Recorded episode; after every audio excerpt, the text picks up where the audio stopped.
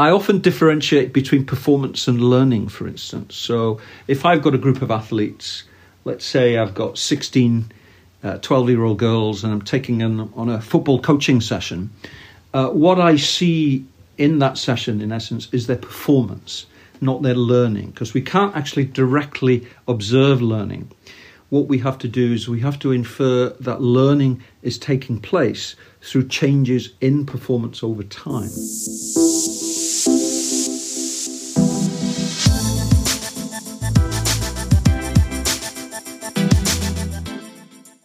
Well, hello to you. It's Steve Ingham here, and a very warm welcome to the Supporting Champions podcast. Now, if you've ever wondered about striving towards a goal, maybe taking a leap of faith, setting your sights high, or bouncing back from a setback, then you're going to be in good company here on the Supporting Champions podcast. Pursuing performance isn't necessarily easy. If it was, high performance would just be, well, average performance.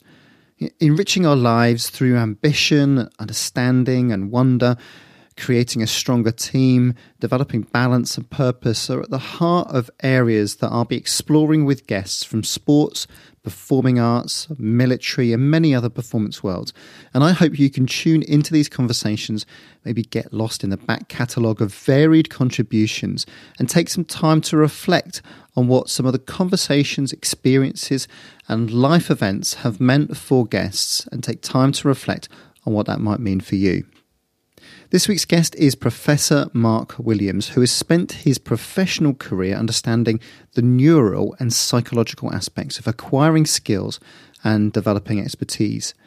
Mark has recently published a fascinating book called The Best, which admittedly gets me singing the soundtrack from The Karate Kid, but that's got nothing to do with it.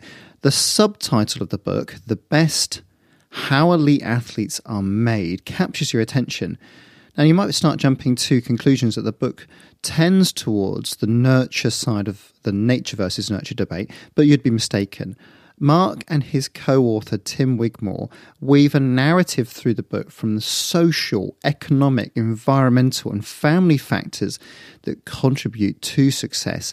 And in this discussion, I explore many of these concepts with Mark, but also ask him given that we have a certain set of cards dealt to us, what could we do as athletes, coaches, parents, and supporting members of the cast to enable others to succeed, enable others to grow, especially during this disruptive phase that we're going through with the pandemic?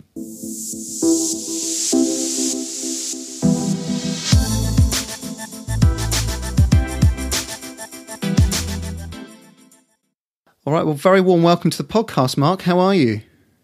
Yes, good, thank you. And yourself? Yeah, really good, really good. Looking forward to this conversation and um, really keen to hear some of your experiences and insights into this realm of expertise and and also ask you some of the questions about your, your new book, the the best and how elite athletes are made. A um, fascinating book that you've written with Tim Wigmore. Um, Mark, can I can can you can I ask you a question to start off with? Um, this is just me anticipating this conversation, and I, wanted to know whether your knowledge and insight into expertise, whether that actually acts as a lens that you view many of your day to day interactions with. Um, when you're talking to somebody, when you're observing someone deliver their craft, or even your own performance, I'm, I'm keen to know whether you are categorizing and decoding a performance as you as you go through your day. Mm, yeah, great question. Firstly, thanks for having me on the podcast. Uh, nice to see you start with such a challenging question. yeah, it's, it's the interesting one, isn't it? I guess when someone says that they're a psychologist, uh, immediately creates the perception that they're then analysing your performance or behaviour in some shape or form. But probably not, to be honest. I typically try and keep my uh, personal and my professional life somewhat distinct.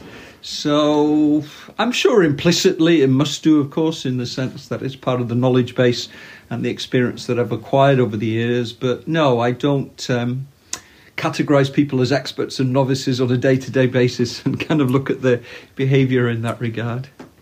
As interesting as that might be. Yeah, I can. Well, I can imagine it's it's tempting. Just, to, I mean, sometimes when I'm watching sport, um, once you know a little bit, it, it can I suppose, take some of the joy out of it. On occasions, you think, "Oh no, that's a thing there. That's or that's that's another concept that's being observed there, or that happened because of this." And um, I think that's that's an interesting aspect of just how understanding can affect your day to day to day life. And I was I was going to ask you if that if it affects the other way around, if you if you see a mistake or a mishap or incompetence in that sense, you say, "Oh, that's that happening there."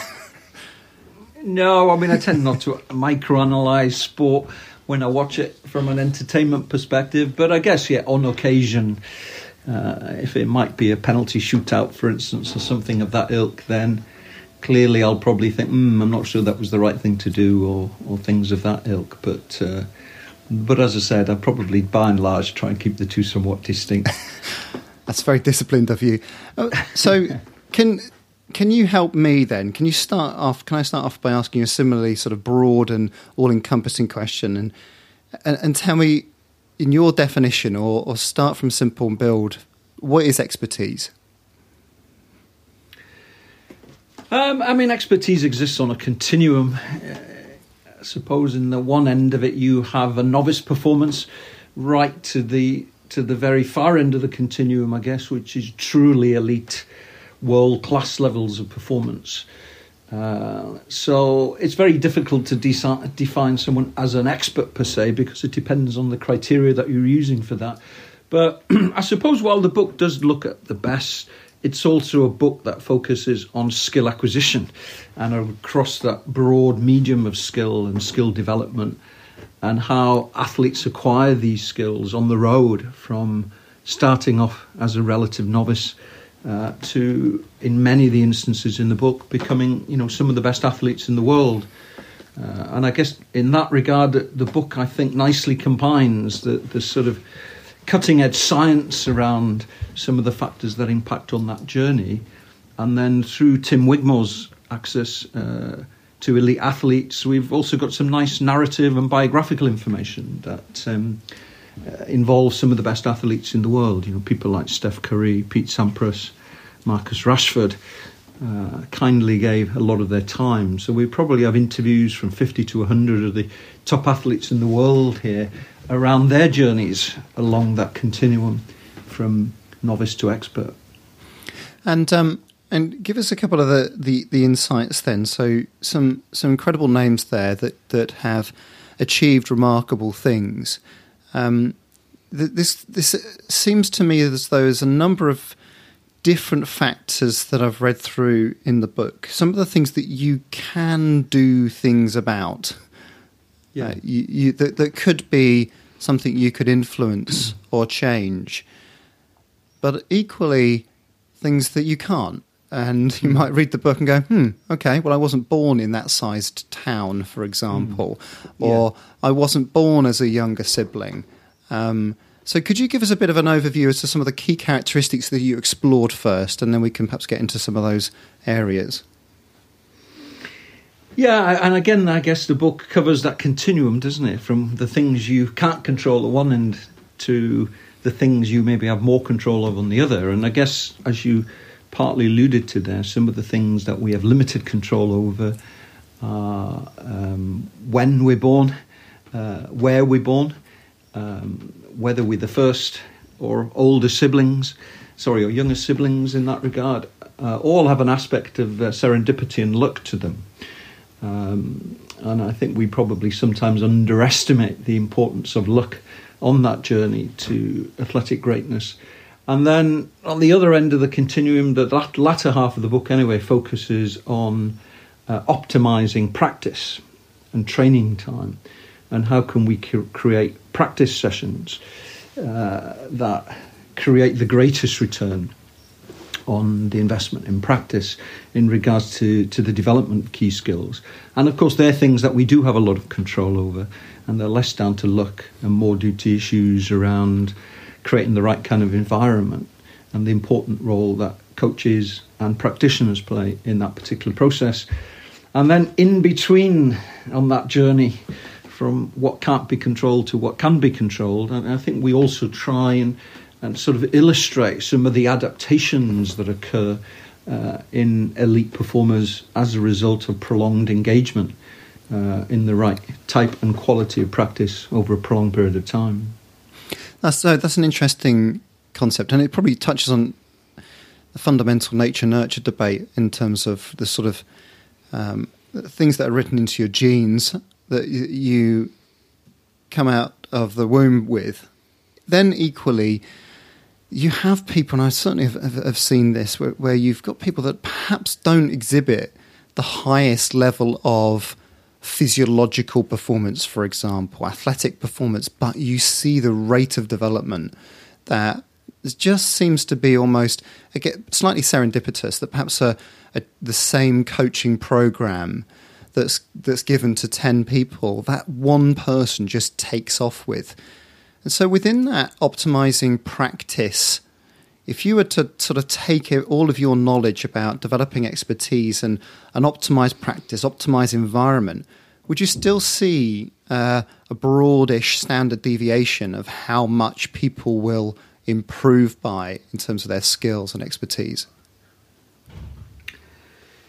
Yeah, and that, that's a never ending debate, I guess, in terms of the relative contribution of nature and nurture on the path to excellence. And clearly, it's some combination of the two. Um, and ca- perhaps the, the relative importance of nature and nurture may depend to a large extent on the sport as well. Um, certainly, one can easily see how genetics can influence our responsiveness to training.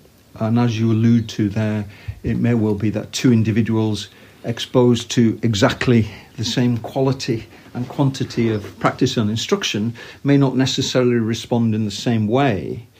Uh, what we don't have, though, to be honest, is a great deal of research on this, a great deal of empirical evidence. So we don't know specifically what the genes may or may not be that impact on the efficiency of learning.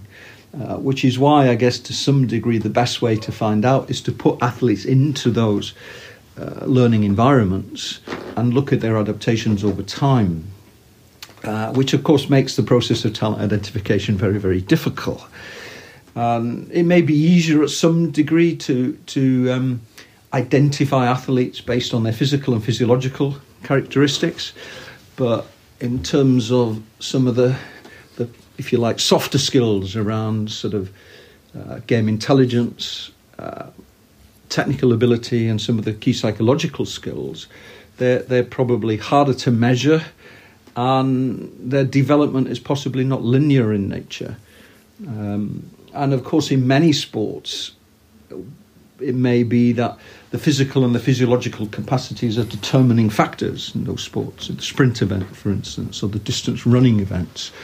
But in certainly team sports and racket sports uh, like football and tennis and rugby, then it may well be, and in fact, the data tends to suggest that at the very highest levels, not always the physical and physiological characteristics that differentiate, and that it's maybe more about some of these psychological skills and their ability to make the right decisions at the right time, and of course, their ability to execute key skills in the right way at the right moment. And so it's one of the interesting features right right at the start of the book in terms of this young sibling effect. Um, it'd be great if you could just describe that for us. But I'm really keen to sort of understand your take on why this might be particularly prominent. That so, my understanding of this is that there's a disproportionate number of those that mm. reach the top that are the younger sibling or have older siblings. That might be the a better way of putting it from what I have read.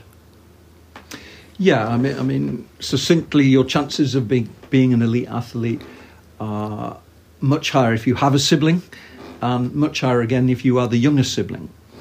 And I suppose there are a multitude of reasons that may account for that finding. Uh, one is, I guess, that older siblings, uh, along with their parents, and mentors probably introduce younger siblings to sport at an earlier age. And you know the young the older sibling will have had experience of that sport and then the older sibling can pass on that experience uh, to the younger sibling. And also at the same time i guess often the younger sibling gets to play with the older sibling and compete with um, the friends of the older sibling, so that I guess we create an environment where the younger sibling, who might be physically disadvantaged by virtue of the fact that he or she is younger, is then having to perform in an environment with older siblings where there is a need to adapt and you know develop key survival skills hmm. so that he or she can be invited back to play again the following week. So and parents at the same time, I mean they've they've obviously seen the older sibling develop and get involved in the sport. So they're a little bit wiser and more experienced as well in regards to their knowledge of the sport, uh, so that they're optimizing the experience for the younger sibling. Okay, so a couple of interesting concepts there. So I'm taking so that there's that sort of introductory aspect. There's a little bit of coaching and training from a maybe from an older sibling. Um, it strikes me that there's there's an element of benchmarking that that's the standard that I have to now work to, and that they're perhaps more likely to have some sort of motivation to compete uh, at, and, and, acquire a higher level of ability so that they can, as you say, s- sustain their involvement. Mm. It's almost like a vicarious influence by, by the sounds of it that I can see what the next level looks like and I want to get there. Um, I remember wanting to beat my brother in a foot race, and mm-hmm. and I remember the day I did. Um, it was a real driver, and I could feel yeah. it getting closer, and that would then drive me to compete, which had a knock on effect to my somewhat rather rubbish sprinting career. uh, yeah, I think I think you, you nicely described that that phenomenon in essence, in that clearly it fosters an element of competition there, and I guess the younger sibling is always striving to best keep up with, and uh, well, sorry, at worst keep up with, and at best do better than the older sibling. So, it, it, I guess it stresses and stretches the, the younger sibling uh, to new challenge points and probably engenders a faster level of development than you would get the older sibling who doesn't have, in many instances, I guess, uh, people to look up to in the same way and aspire to beat. And um, and what's your sort of take on whether we're in a situation with perhaps somewhat limited interactions now? Because I suppose that sibling effect is the same sort of effect when you group together in teams and undertake practice. You get together and you you assess where you're at within a group, whether that is in individual sports such as running, where you can see where you are in the pack, or in games, or you've got the limited interaction now in terms of practice with the current situation. Have you got any thoughts about how the skill skilled adaptation will will change under the perhaps limited conditions that we've got with COVID restrictions? Yeah, I think it's a great, great question again. Uh, I mean, you're probably right, and I guess with the current regulations, the most we could put on is a three-a-side game. Uh, so, uh, I guess both in formal training environments and, of course, in informal street sport type situations, it is likely that COVID would have had a negative impact in terms of the amount of time that kids have been engaging in those types of activities. Uh, and of course, from the, the, sort of professional sport domain, clearly we've had long periods of time where athletes haven't been engaging with each other. And that has presented challenges of how do you maintain uh, an optimal learning environment when uh, you may have to do so when working uh, in small groups or even on your own uh, are quite difficult. So I'm sure that um, that will have been a challenge to, to athletes at different levels. Um, and again, one can only hope that we can return to some element of normality in that regard, overcoming anything that anything you can see as an opportunity for people who might be in that situation, perhaps where the the level of interaction or the competitiveness might be uh, diluted because of these restrictions. Is there anything that people could do to offset or compensate for some of that in some of their practice? Well, there are other skills that they could work on, uh, aspects of fitness, so I guess it becomes a little bit more individualized. I mean, to some degree, it's a great environment for deliberate practice, per se. So, deliberate practice may be defined as, as individualized uh, specific and focused training with the intention of improving some aspect of performance. So it's an opportunity for athletes and even people, people in business environments to try and identify what their specific weaknesses are. Um, ideally, empirically, if it's possible to, to garner or gather that kind of quantitative data, and then to develop prescriptive training programs to try and improve on those weaknesses.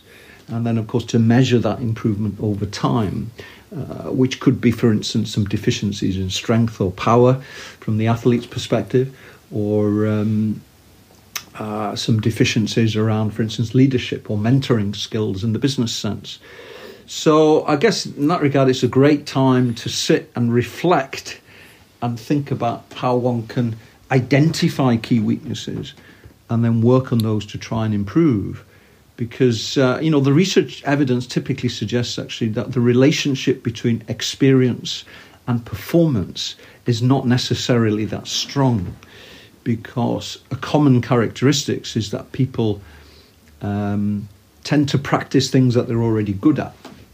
And in fact, this is a, a, certainly a characteristic of sub elite athletes and maybe the uh, not so well performing business people in the business environment as well, in the sense that uh, experts spend longer periods of time practicing the things that they're not good at, whereas sub elite or sub expert performers spend more time practicing things that they're already good at. Given the constraints of the possible lack of team related practice opportunities, then I guess there may be a, a, direct link there to look at it on an individual basis, try and identify some of those weaknesses that you can work on under the current, current constraints, and uh, where possible, work with coaches and instruction instructors to try and remedy those weaknesses. Uh, so that I guess when increased opportunities arise to go back into the team environment, you will have benefited from some specific engagement and deliberate practice over that time. Okay, I like that. So I'm hearing there that potentially, say, for the footballer, it may be that they're really good at one to one interactions and beating a player, for example.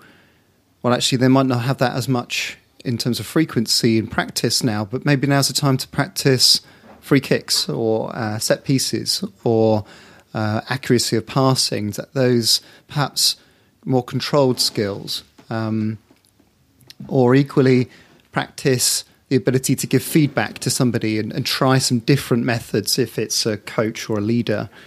Um, I'm, I'm, interested. Yeah, I, I, think there's there's increasing awareness uh, over the benefits of a more individualized approach uh, to training.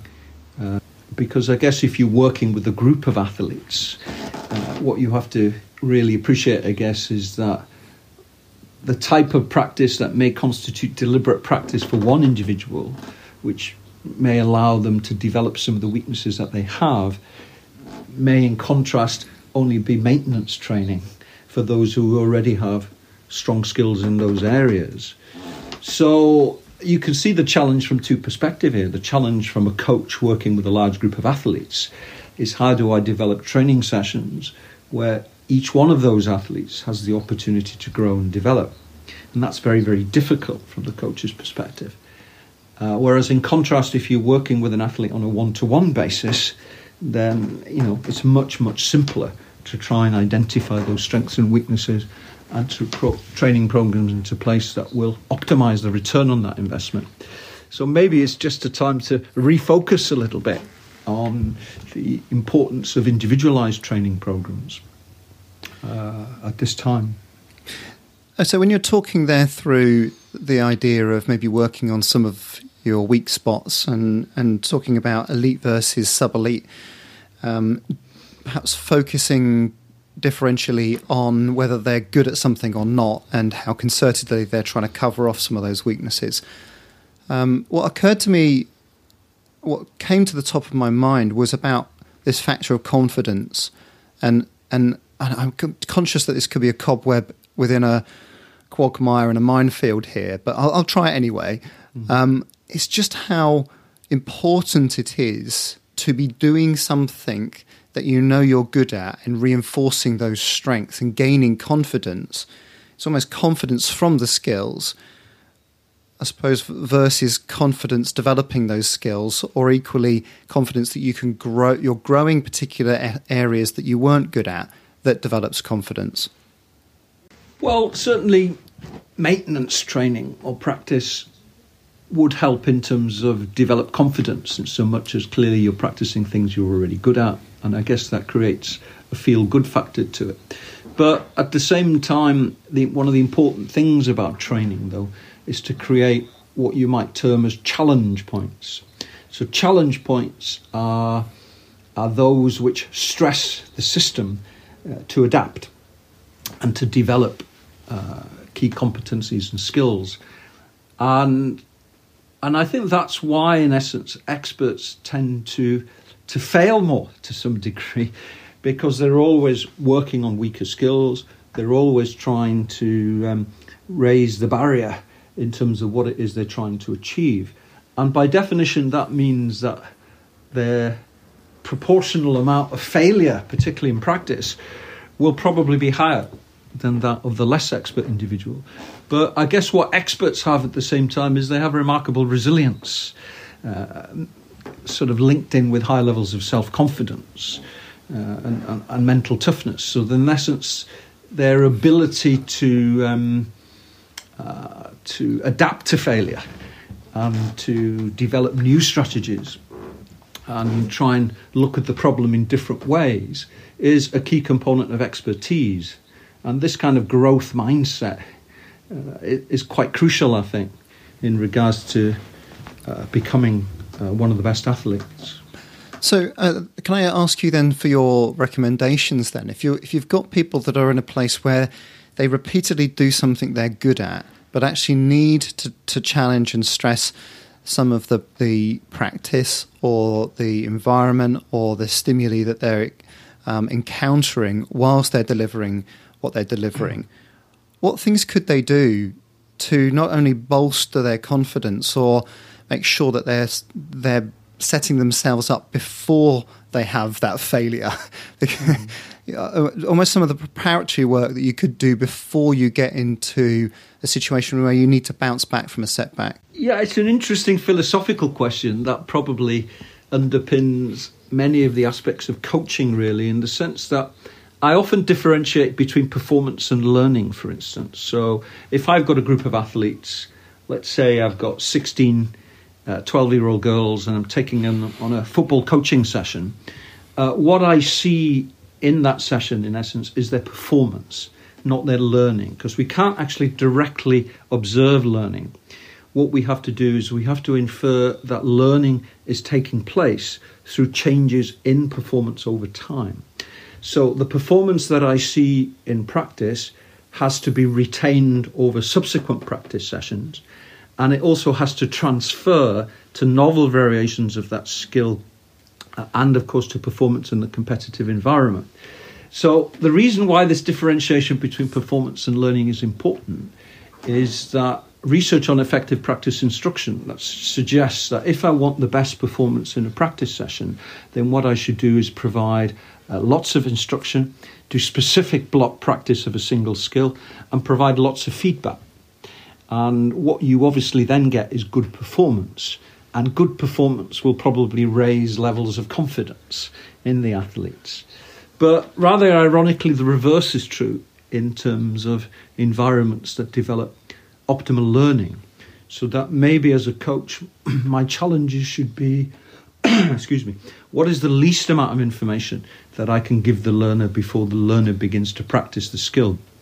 To what extent are my practice conditions variable and dynamic such that they reflect the demands of competition, both technically, tactically, physically, and mentally? And then what is the least amount of uh, feedback that I need to give so that I'm encouraging the learner to begin to problem solve on his or her own self. So clearly, those latter conditions are more likely to promote uh, more failure. Mm. But in essence, it is an important skill to have in becoming more competent, this ability to realize the fact that you're not going to perform brilliantly all the time and to stress the system to try and perform skills in different ways, uh, accepting the fact that failure is inevitable, but looking at failure differently as a growth opportunity, uh, an opportunity to do things differently, rather than to merely sit in a fairly comfortable environment where you're able to perform skills reasonably effectively. And I think that, that dichotomy between performance and learning is an important one. But you can see how it does create challenges linked to self confidence and then linked to this growth mindset. And there's a difficult balance there for coaches. That's an interesting one. So, so minimal briefing mm. for a learning situation. You know, almost go out and play. Variable in the sense that you could have some curveballs or maybe stack one team versus an X, the other, so that it presents challenges to to a situation, mm. and then encouraging reflection in personally of how I got on in that situation, so that I'm taking the learning out of it. Um, so it's quite mm. it's quite free and quite personally owned. I'm hearing as the optimum way that you could encourage somebody to learn there's an increasing body of evidence that nicely illustrates the importance of street sport in the development of um, elite athletes across a range of different sports, particularly football, for instance. And, and the plus point there is they are environments with you know limited instruction. Uh, kids tend to recreate these dynamic, chaotic conditions that they see during match play, and there is obviously no feedback. Um, so clearly it's it's what the practice environment looks like. And whilst there is a lot of evidence to suggest the benefits of street sport, this doesn't necessarily imply that the role of the coach becomes redundant. Far from it. I think the challenge for the coach is how can he or she uh, then structure and deliver practice sessions that recreate some of those conditions that exist during street sport. So fundamentally, considering some of these con- uh, questions that I posed previously in terms of, you know, what is the least amount of instruction do I need to provide?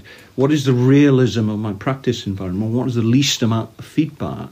Again, encourages the coach to stand back a little bit and gives greater ownership or empowerment of the learning process to the individual athlete. But to some degree, actually, it means that the role of the coach is even more engaged because the challenge for the coach, therefore, is understanding the dynamics of the learning environment, and then being able to shape that learning environment so that the athletes get the opportunity to practice the skills whilst at the same time having ownership. Uh, or the athlete has ownership over that learning environment. So it makes the role of the coach far more challenging.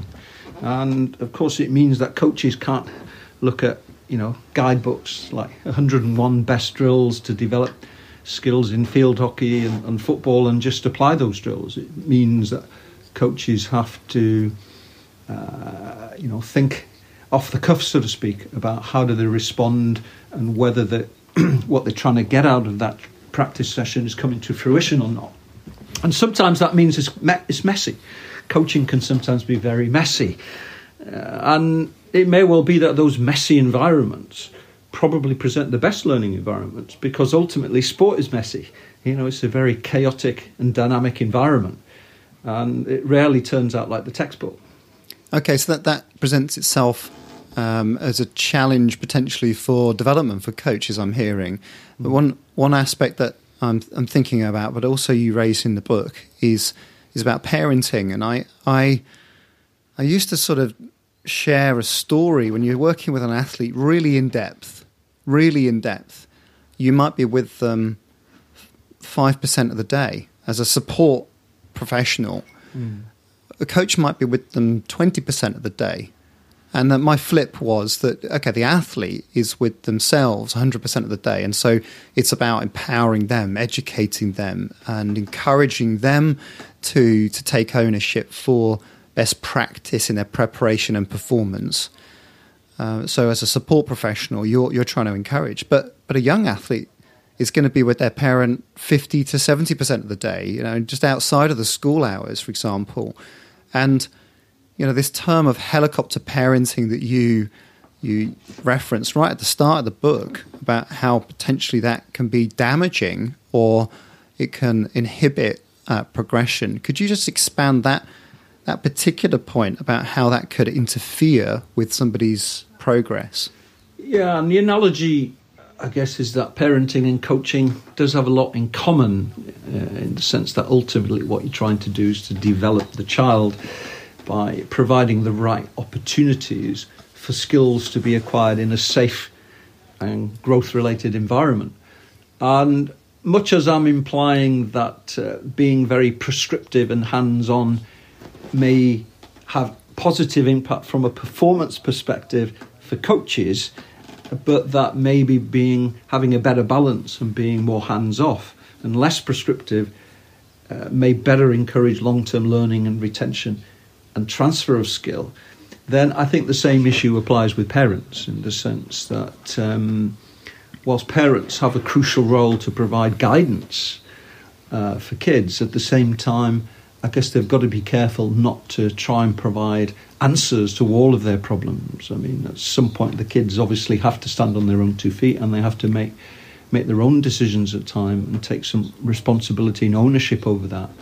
And whilst there isn't a recipe book here that you could easily apply, a recipe that you could apply as to how to get that balance right, I guess the general tendency for parents and for coaches is to try and provide too much explicit information uh, in order to try and limit the scope of the problem for the child or the athlete. And that may not necessarily be the best balance as far as long term development and learning is occurring. Uh, uh, what, what would that look like? Um, could you give us a few tips and, and tricks there in terms of, as I say, explicit guidance about what, what someone might need to do to protect them or look after them, the sort of safety of the child, but equally reflecting on a session after they've performed it, maybe in the car on the way home, um, that that hot period of time for feedback for uh, for a, a, child. What's what's your tips for what would be best practice? What would be the um, what would be in the best interests of the child and their development? Uh, parents need to be involved and to show interest in, in, in the child's development in the sport, I guess. But I think even at a very simple level, rather than the parent being very prescriptive in terms of as soon as they get in the car saying, you know, this is what you did well, this is what you didn't do well. I think maybe they could put the onus on the child a little bit by asking them more prop- prompting questions along the lines of, how did you think that went? Uh, you know, what did you think were the things that you did well today? what are the areas that maybe you were a little bit disappointed with today, and what are the areas you think you'd want to improve on? So, in that way, there's a bit of shared ownership over the problem rather than it being a very prescriptive, dictatorial approach to it. Uh, so, the child is actually being engaged in the process, and his or her input is being gained. Uh, I mean, ultimately, of course, it doesn't mean that the parent can then not pr- provide some prescriptive guidance as and when required. But I think allowing the child to reflect a little bit about the things that he or she did well, and maybe not quite so well, uh, presents a more empowering learning opportunity as far as the child is concerned. Just asking for a friend here. Um, have you got any tips when you take that open question approach, and uh, and the child just turns around and says, "Oh, you're doing that thing again, Dad," uh, I don't know, I don't know, and they they stonewall you. Just asking for a friend, you know, just just yeah, in case yeah. you've got any insights there. yeah, I guess I can see how that might occur, but no, to some degree, I think you just need to keep asking the questions. I mean, it doesn't necessarily mean that the child is ready for that type of approach at this point, uh, and even if it is, I guess sometimes too much information is not ideal. So maybe parents should just allow the child to enjoy the sport um, there probably will become a time, certainly in the, in the development of elite athletes, where they, they will be interested in engaging in those types of conversations. And how fundamental is the relationship? Because I'm reading through some of your research, just looking through recently a publication with Donna O'Connor about positive relationships with sport, but also the importance of a positive relationship with the coach. So, I mean, there's a lot of debate, and certainly at the moment, about that how we're encouraging children, how we're training people, and and certainly the, the abuse cases as a, as a backstop mm. and a reference point of, well, this is the standard, this is the way it is, this is what you need to do, and potentially that it has, to some degree, garnered some results for sports, for athletes, but it's come at a cost. Mm. And I'm interested to get your view on a nurturing, positive, constructive relationship between coach and athlete, parent and, and, and, and athlete or child, um, and the longer term implications for well-being and thriving and uh, living be, living a rich life beyond sport. Well, the the child's passion and interest in the sport has to really come from within. So I think having high levels of intrinsic motivation from the child's perspective is very important for their long-term engagement in sport. I mean, it's very difficult, I guess, if parents and coaches are pushing the child into those sports environments. So, really, the child has to have a true love of the sport in order to engage in it in the first instance, or else, you know, ultimately their ability to sustain prolonged engagement in the sport um, would be difficult to sustain and maintain. I mean, clearly, the coaching and the learning environment is quite crucial. And, and this is also part of the problem with coaching that is overly prescriptive, in that there are some strong correlations between uh, these kinds of prescriptive, dictatorial type practice environments and burnout in sport. And uh, I think to a degree, I mean, sport is meant to be fun. And, and I think creative coaches can still uh, develop practice environments that are both challenging and stimulating that allow kids to uh, continue to develop the skills that are required, but also do so in a fun, rewarding, and developmental atmosphere. And, and I think the coach plays a pivotal role in, in in helping to create those kinds of environments. And I guess yes, you as you've alluded to, there can be issues here where where the coaches probably don't provide those kinds of environments and may go over the top a little bit in terms of the desire to push athletes to, to the ultimate limit. And that's obviously a very, very difficult balance. Yeah, and when it certainly seems to have shone a, a very bright light on the, the breadth of the skills required for, for effective coaching. It's not just about turning up, setting a session, writing a, something on the whiteboard for a swim session, or putting some cones out and, and a whistle and a stopwatch. We're talking about leadership characteristics. We're talking about talking about deep mentoring and coaching, about allowing other people to thrive. It's it certainly opens up a broader skill set that coaches need to be tuning into, reading about, learning about, investing in their own development for. Yeah, and there probably isn't enough research on coaching uh, and the development of key coaching skills generally.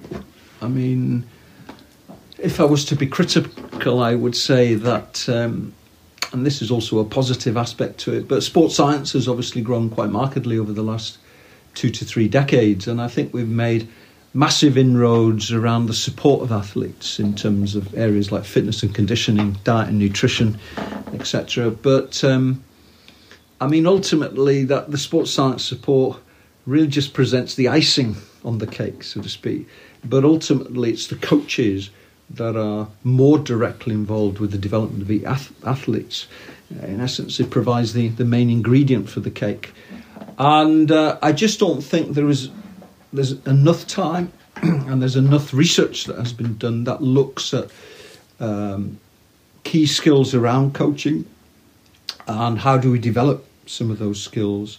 I mean, clearly, my interests in terms of coming at this from a skill acquisition perspective are more focused around uh, the instruction process and how coaches provide instruction and deliver effective uh, practice sessions. But as you suggest, I mean, the role of of a coach is multifaceted, and there are a lot softer skills around people management, uh, developing key psychological skills in athletes, which um, which I think the co- coaches would, would benefit from in the long term. And, and even if you look at a lot of the, the coach education programs. Uh, you know, I always say, I mean, most of these coach education programs are quite short.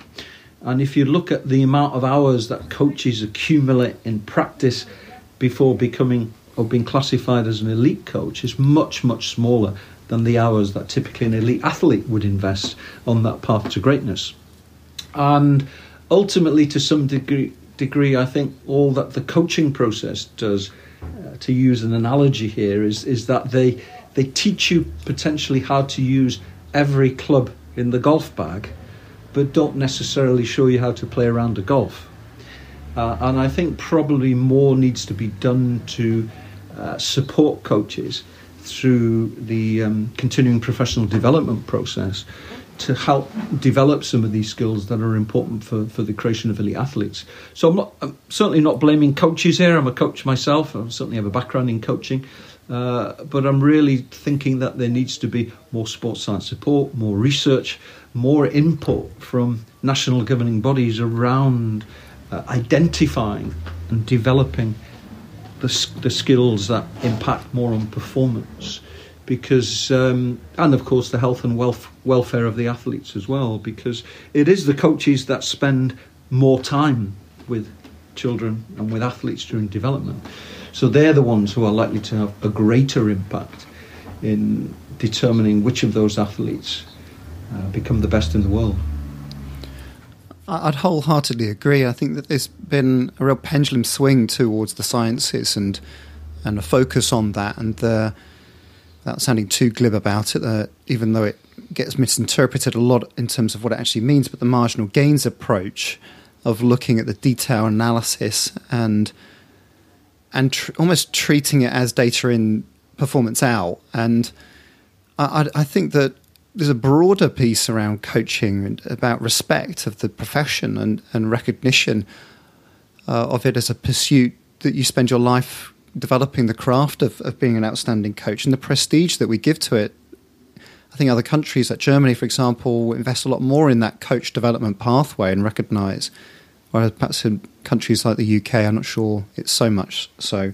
And equally, mm. as you say, there's there is a there's a there's a scheme of work I think that is wholly required about athlete well-being and resourcefulness and making sure that it's that they're they're equipped for life, not just the athletic pursuits. Um, and coaching perhaps is, is often neglected. How do how do coaches cope with pressure? How do coaches cope once their star athlete retires, or that they have to have to retire. Um, mm, mm. I mean, so, I mean, there is some responsibility on coaches here as well, isn't there? In the sense that it still is the case that a large element of coaching practice is based on intuition and emulation. Uh, whereas I think what we need to do is to infuse into that process uh, a desire and a need for, for a more scientific approach, relying on evidence based pras- practice, for instance. And whereas um, coaching will always have a strong craft element to it, and there will always be some intuition to it. It doesn't mean that that intuition can't be informed by science. So, to some degree, I think those involved in allocating resources uh, need to invest more in high quality coach education.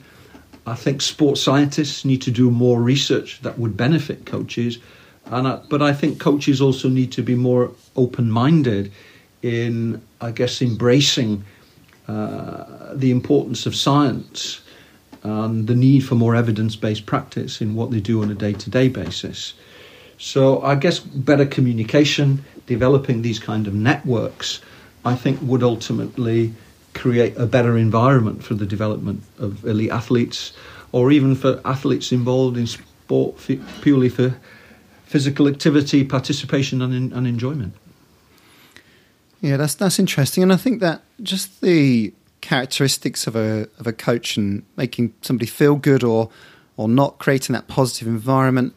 And I'm, wondering if if you can help me try and broaden this area now about personal effectiveness. And I suppose it, I would imagine it's relatively easier to control or observe deep skill performance, you know, the the pursuit of, of mastery, the outlier level of, of skill performance and success. Whereas I think a lot of teams that I've I've worked with, there is there's always a couple of people you think just I'm just glad they're on the team, and perhaps they might not be the most athletic, perhaps they might not have the best touch. Um, and this definitely is observable in business and teams where they might not be the star player in terms of, say, raw intellect, but they have, and I, I, I don't know if this is a term, I'm just making it up now, is, is almost collaborative expertise. They, they, mm. they do things that make the team bond and pull together. Have you got any insights around that that you could share with us? Yeah, there is a chapter in the book actually on um, on great teams and how uh, individual athletes can play a substantive role in developing great teams. So there's uh, there's some material, for instance, from Jamie Carragher that talks about some of the skills that uh, he thought were important in terms of developing other players within the team and the overall team structure. Um, and there's also some some uh, great material from Battier, the one of the NBA players who was often seen as one of the best team players because he did a lot of uh, the jobs that others didn't want to do in order to make sure that the team was successful. So um, the concepts of what creates great teams and how individuals can contribute to that process and help develop what might be called shared mental models uh, around which the team functions uh, is also an integral and interesting part of the book. Uh, tied into that is also, for example, is some nice material from Jamie Murray in terms of his communications and interactions with his um, partners in doubles tennis. Uh, and, and, how do we develop effective communication strategies are also key factors, not only in developing the best athletes, but also, of course, in developing the best teams. And and and what would be your um, sort of take home findings from from the work? What, what's what stands out as uh, consistently characteristic observations of those teams or partnerships? What, what would you go in and observe if you if you spotted a team and thought that has those elements? Yeah, well, I mean, there are areas around team cohesion, of course, both focusing on the task and the roles within the team that are important, uh, and also potentially some aspects of social cohesion that are important. Although uh, the, the, evidence is somewhat mixed in terms of whether for teams to be successful they have to be both cohesive at a task and a social level. I mean, there are plenty of examples of individuals within teams that uh, didn't get on, for instance. If you recall, for instance, Teddy Sheringham and Andy Cole uh, were never the best of friends and, and didn't communicate with each other very often, but they were obviously very successful in that Manchester United team that uh, won the treble in the late 1990s. So, um, yeah, I mean, it's a focus on those issues. I think it, it does help if you have a socially cohesive team environment, but clearly developing things like shared mental models around what the team needs to do to be successful. You know what their strategies might be in defending and in and in attacking, for instance, uh, are some of the key aspects. So communication plays a substantive role in there, uh, and also it's the role of the coach. Uh, supported by the backup team, I guess, to look at the balance within the team in the sense of um, Jamie Carragher talks a lot, for instance, about the fact that he wasn't necessarily the quickest footballer uh, at the top level at that time, but he had obviously great game intelligence uh, and he could read the game very well, uh, and that compensated for some degree for his um, uh, lack of lack of pace per se. Uh, and I, quite interesting, he actually talks about his relationship with Sami Hyypiä, who similarly was a player who wasn't blessed with, with great speed, uh, but could also read the game very well. Uh, and maybe that's a, a, rather unusual situation there, having two two centre backs in football, neither of which have great pace. But surprisingly, it worked. And uh, you know their, their ability to read the game and to organise people around them, uh, as well as the underlying structure that I guess uh, the, the, team was using at that time helped them overcome some of those kinds of limitations. So getting getting those sort of connections right and getting the balance right, I think is very, very important in regards to developing successful teams. And of course, some of that is very intuitive for sure, not necessarily backed by strong science, but um, but they are important factors. And, and that seems eminently applicable to the boardroom or the business environment in terms of what have we got a clear understanding of the task that we're working to?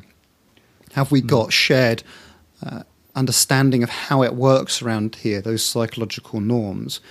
And as you say, you might have your, your key players that perhaps might not have a star move, such as pace or uh, that that pace in, in terms of a yard of of, um, of sprinting ability. But equally, they can read the room. They can mm. they can perceive the dynamic as it emerges when it's unsaid. It's unquantifiable in the moment, or it's difficult to pin down. But there's a dynamic that that that moves yeah, no, no, no. That, that's that's important as well. Of course, as as a notion of having shared mental models around behaviour and uh, even things like punctuality and turning up for meetings at the right time. Uh, you know, having a collective understanding of um, the types of behaviours that are needed for the team to be successful and that are shared equally amongst the team plays a big part in that as well and even understanding the fact that um, not everybody contributes in exactly the same way towards the team goals is obviously very, very important as well. Clearly, we've all got different strengths and weaknesses, and I guess to some degree, the strength of the team. Uh, in, the, in that instance, the whole is often greater than the sum of the parts. So, it's how do we bring those different parts together to create a cohesive unit uh, certainly from a performance perspective, if not necessarily from a social perspective, even though that would be helpful as well. So, can I just pick up on one one dynamic there in terms of turning up, um, as an example, turning up uh, on time for a meeting, for example, those shared norms and standards of behaviour. In terms of the application of coaching ideas in terms of instruction and feedback, how, how is it best delivered? Um, what, would be gold standard feedback about when somebody doesn't quite conform, doesn't quite necessarily live up to those behavioural standards? How would you how would you go about uh, providing advice for somebody to to encourage someone to step up? Mm, mm. I mean, it would help to a degree if the athletes, the players, had been engaged in the process of developing those shared mental models, and that in essence, it's not the coach who is being very hands on here and prescriptively imposing a series of rules on the players. I think if the players can understand the benefits of, those rules, um, understand why they're important as far as the overall team development is concerned, and then have them involved in the process of developing those rules and policing those rules to a degree and deciding what be might be appropriate penalties for those who break those rules uh, I think probably takes us a step nearer to creating a more cohesive environment yeah okay so I'm hearing there actually having some of the members of the team not just the boss or the coach actually doing some of the coaching to say look this is yeah. this is something that we all signed up to You've got a and and that role modelling within, um, but equally, you've being involved. I suppose you know we've heard a few things about pressure training or, or consequences in team sports environments where the agreed punishment, or if that's the right word, or consequence, is an ice bath, or you know, it could be hundred press ups or whatever it might be. But they, mm. and sometimes when you look at those after the event, they feel a little bit like it's a bit of bullying or a bit of oppression. But actually, if they're signed up to within the within the team, if it's shared as to what that consequence might be, I suppose it's within the group, it's more acceptable. Hmm. Yeah, well, it's it is better to work in a more empowered model of getting the athletes involved in some of those processes, even though ultimately, of course, uh, the the coach, the manager, would have overall control and authority, but I think as much as that control and authority can be embedded through the players uh, in a tiered fashion, then the better that would be, I think, uh, creating a more team focused environment which would benefit performance. Fascinating. Um, thank you so much for spending some time chatting to me today, Mark. It's been um, it's been really interesting to explore a whole variety of different angles, and and equally congratulations on the book. I think it's uh, it's a wonderful collation of not only the fundamental research that backs up this elite athlete and expertise model, but but also some great anecdotes that really punctuate and illustrate the journey along the way. So thank you for joining us, and congratulations on the book yeah, many thanks for the invite to come onto your pod. And... Fantastic. I'm going to go and work on some weak spots.